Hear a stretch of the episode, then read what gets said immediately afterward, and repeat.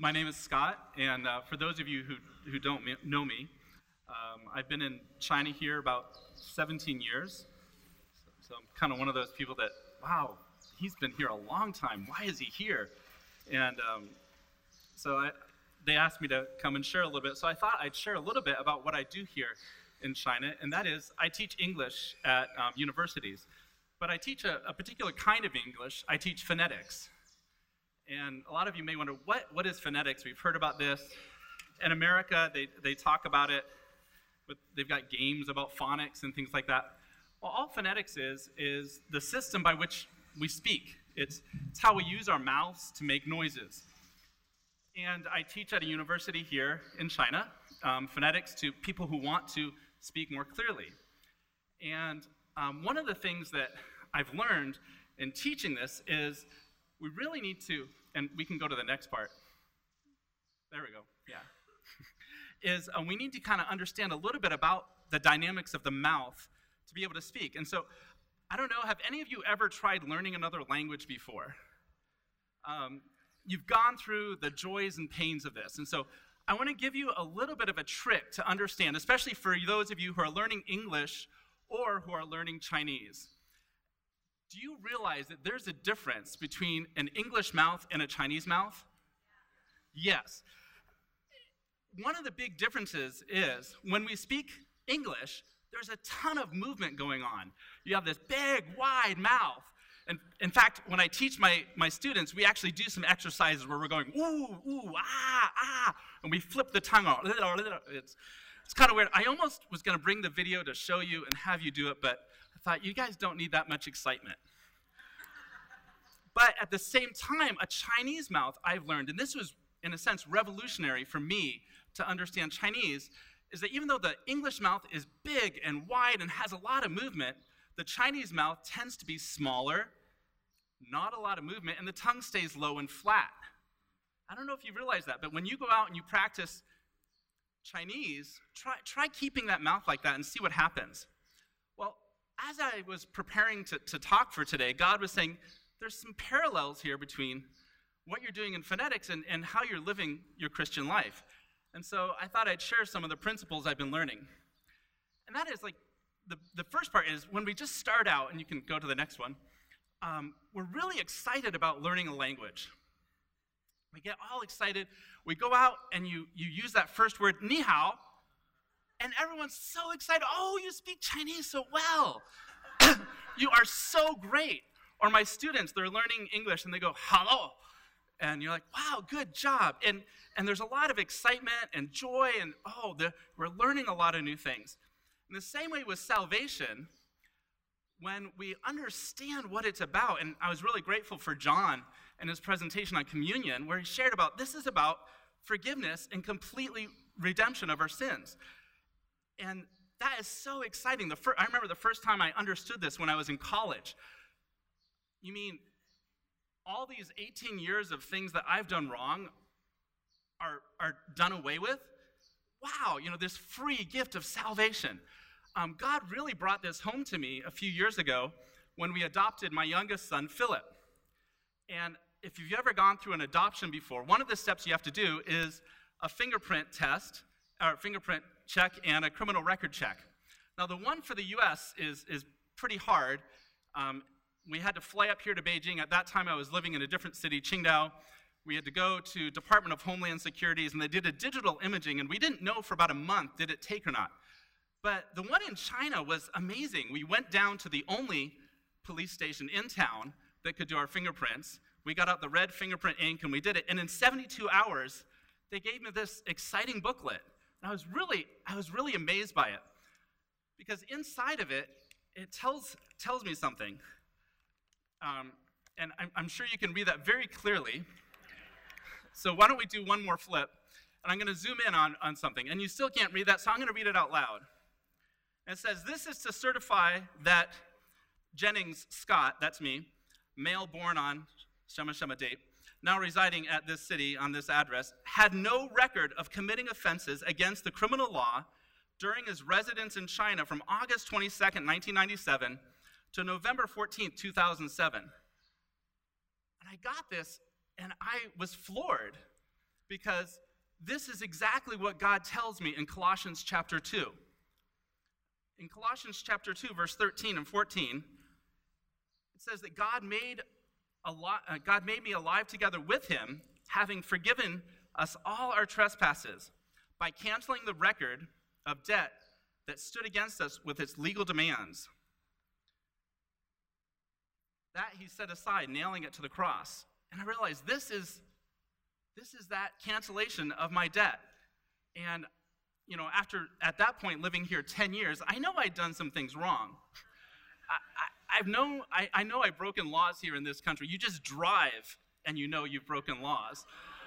Um, but, but there's other things too. And, and it was just an amazing example of what Christ is going to give me. When I get to heaven, he's going to give me probably one that's more gold uh, encrusted and things like that, and just say, Here, Scott, there is no record of any wrong that you have done from eternity past to eternity present and future.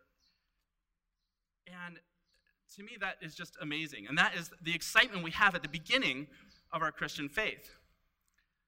Um, coming back to language, the, the, problem happens though when we start living it out. Um, when you go out into the community, you've been studying language for three or four months, you're getting those phrases together, and you go in to buy some xigua or some other, you know, vegetable or something, and the lady just looks at you and she's confused and she pulls out a coconut and you're just, what, what is going on? I remember my first year teaching in China, um, I told my students, Washiwan xiaomao," and they all busted up laughing, and I'm wondering why. And apparently, instead of saying, I like cats, I said, I like to barbecue cats. And it, it just really didn't go over. And for my students, it's a very similar way. We can flip to the next one. Um, they get stuck in certain sounds. And um, I don't think we're supposed to be on that one, but that's okay. Um, oh, no, we, yeah, we are. Okay. They get stuck in certain sounds. And, and for English um, language learners, especially Chinese background, there's three main sounds that are very challenging. And the first one of those is the V sound. The next one is what we call the zh sound. Um, and then there's a third, the th, and I'm not going to get into that because it's dealing with sticking your tongue out, and, and we're not going to go there. But when, when they're learning these sounds, they're learning from a young age. People are trying to give them the sound, and they're using what they know best. They're using their Chinese mouth and their Chinese mind. People are saying, we're, we're watching a movie today. And then they repeat, we're watching a movie today. And they're using what they know best, the sounds that they've learned, to try to repeat it. Or you have the word usual. You know, I usually wear casual clothes on Sunday. Okay, and they will go, I usually, because there's no zh sound in Chinese, and there's no v sound in Chinese. And so the next best thing for them is a W or a Y. Same thing with me in Chinese. When I'm trying to say certain sounds, I just can't get it into my head or the intonations. I just I don't do up at them because I didn't learn them. And I've got these old patterns in, in my life ingrained for language. In the same way, in my Christian life, I've noticed this as well. And um, this happens when, basically, as I'm living out my Christian life, I know that there are certain ways that I'm supposed to live, right? I'm supposed to, to live a clean life, do things right, not get angry. But honestly, I get angry a lot. I, I sin quite a lot. And the world, as, as we look at it, has these expectations of what I'm supposed to do as a Christian. I'm not supposed to touch that. I'm not supposed to look at that.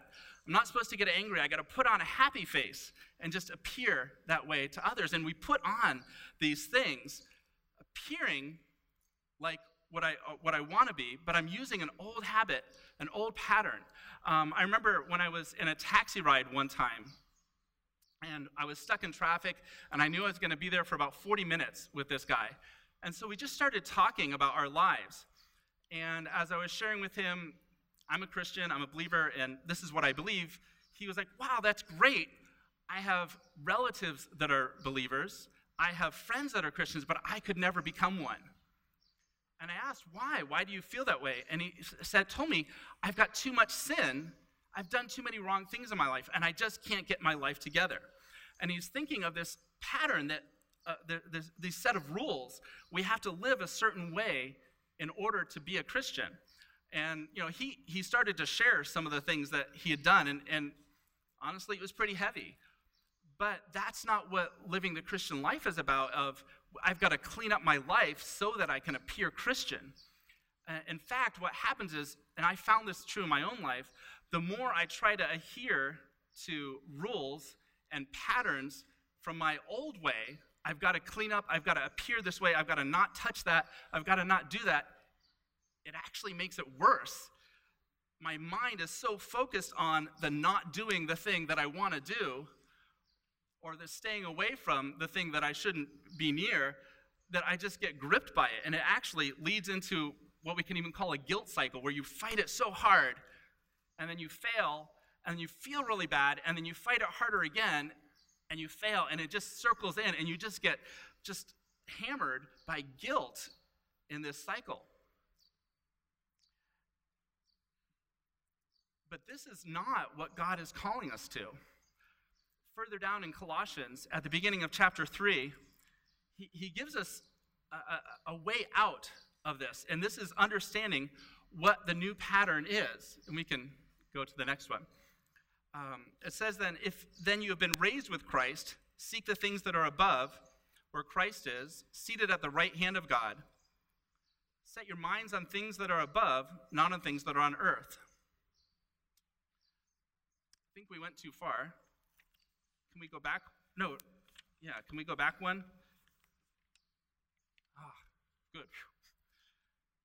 I'm used to controlling my own PowerPoint. Um, and what I've found is we need to understand what the pattern is that is presented to us. When it's dealing with language, there's this wonderful concept in English called consonant pairs.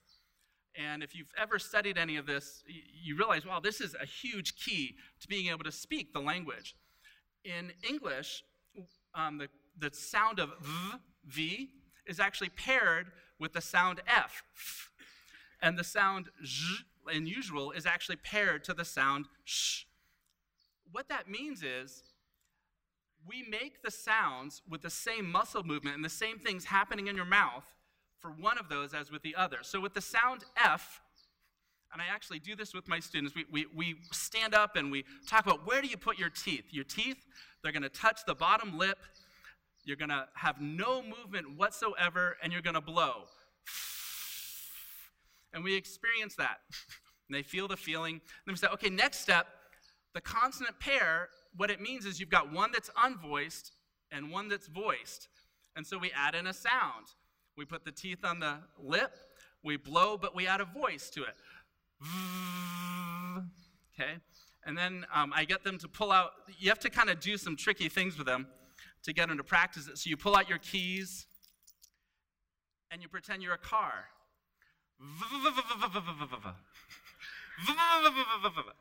And it's getting them to experience that, that feeling. What is it like to produce that new sound? And to realize that, that they know the F sound from Chinese, and if they can make that connection in their brain that it, really that V sound is the same as the F, with a voice, they can make it more clear. And in the same way with the Z, it's just the voiced form of the sh sound. And so then they can move from let's go watch a movie together to let's go watch a movie. And you give them some certain tricks with that. Well, in the same way in my Christian life, God is telling me those old patterns of trying to live out my life in my old way, it's not working for me. I'm never going to get it better doing the old way. I'm never going to make that sound right just by listening and trying to make it. I have to know the pattern. And this pattern is taking my eyes off of the rules and taking my eyes off of the sin and putting them on Christ and, and lifting my eyes up. How does this work itself out? This is a lot of what Rick is calling abiding. And how do he, he goes further in Colossians 3, talking about a stripping off of the old and a putting on of the new. And it's kind of like that pulling off the Chinese mouth and putting on the English mouth, or taking off the English mouth, putting on the Chinese, depending on which language you're going to. Um, one really big example that comes to my mind regarding this was something that happened about 10 years ago, maybe 15 years ago. And like all married couples, I got in a big fight with my wife, Elaine. And I was really, really worked up. Um, I don't know if any of you ever get in a fight like that, but, but I, I, was just so worked up. I, I was worked up so much, I, I was deciding, I'm going to, I got to get out of here. I, I was getting ready to put on my coat and just walk out the door and just take a walk for and just clear my head. And as I'm sitting there putting on my coat, God talked to me and he said, Scott, you're, you're pretty mad right now. And I said, God, yeah. He's like, wow, um, Elaine really did some things to, to, to hurt you. You're, you're feeling. I'm like, yeah, yeah. Of course, I'm ignoring the fact that I did anything to hurt her because I'm so, so right in my own eyes. Um, it's like, wow, she, it's kind of like she owes you like a couple hundred dollars or something. I'm like, no, no, this is, this is a big one. This is like 500 bucks or something. You know, this is, this is a big, a big thing here. He's like, yeah, I, I can see, I can see that you are really feeling that, that weight of that debt that she owes you. And then he kind of reminded me of, of this, this chart here, this certificate he had given me. He said, remember, remember what we did before when that, you know, pretty much billions of dollars that, that you owed me and, and what I did with that? And, and I was just floored. I'm like, God, you are, you are so right. How, what am I thinking? My wife, maybe she, she has a little bit of a debt towards me, but, but you have forgiven me far more. How dare I approach my wife in this manner? And that sat with me so much, just understanding what forgiveness of my sins means in terms of me living it out, and how that mindset of putting on Christ in an attitude of being forgiven and being able to forgive impacted me so strongly that even now, even though we get into fights, that still always comes into my mind of I have been forgiven so much, therefore I can put on a different kind of love when I approach my wife or when I approach other people.